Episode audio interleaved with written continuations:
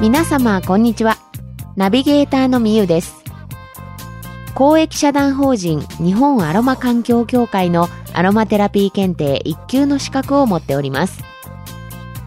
さてアロマのお話をさせていただく前にお断りしておきたいことがございます。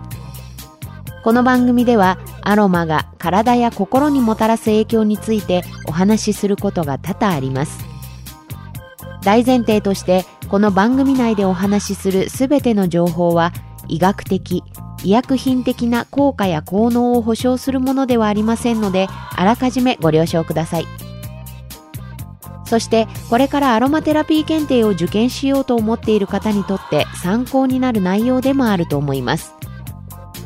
試験を控えている方は通勤通学時間やバスタイムなどに流し聞きするのもいいでしょう。ですがあくまでも個人的にアロマを楽しむための番組です。ぜひゆるーくリラックスして聞いてください。それでは第11回のスタートです。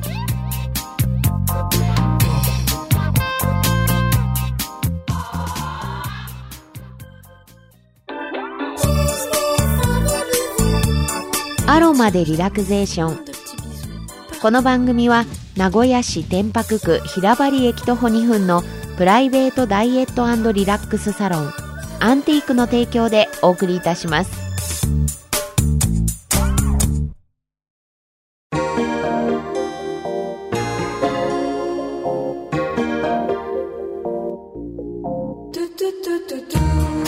さて前回までは精油を使うための機材の中でトリートメントオイルを作る際に必要な機材である植物油についてご紹介していきました。お待たせしました。いよいよ今回から精油についてピックアップしていきます。キャリアオイルは代表的なものをご紹介しましたが精油はできるだけたくさんの種類をご紹介していきたいと思いますのでしばらくは精油紹介の回が続きますがお付き合いください。また精油に関しては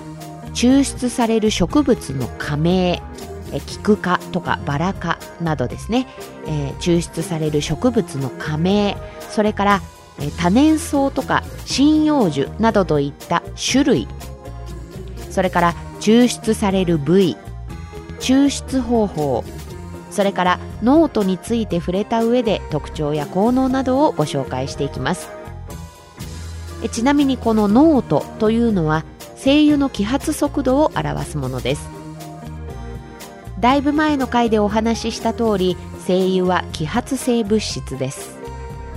要するに空気中に芳香成分を拡散するわけですがそのスピードだったり香りが持続する時間は精油によって異なります。まず早いタイミングで香りが立ち上がるトップノート。トップノートの後に香りが立つミドルノート。長く安定的に香りが持続するベースノートに分けられます。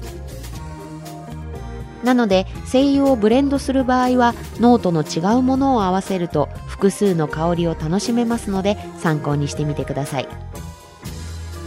さて少々脱線しましたが抽出される植物の科名それから種類部位抽出方法に関してはアロマテラピー検定でも出題されますので受験される方は大変ですが覚えておきましょう。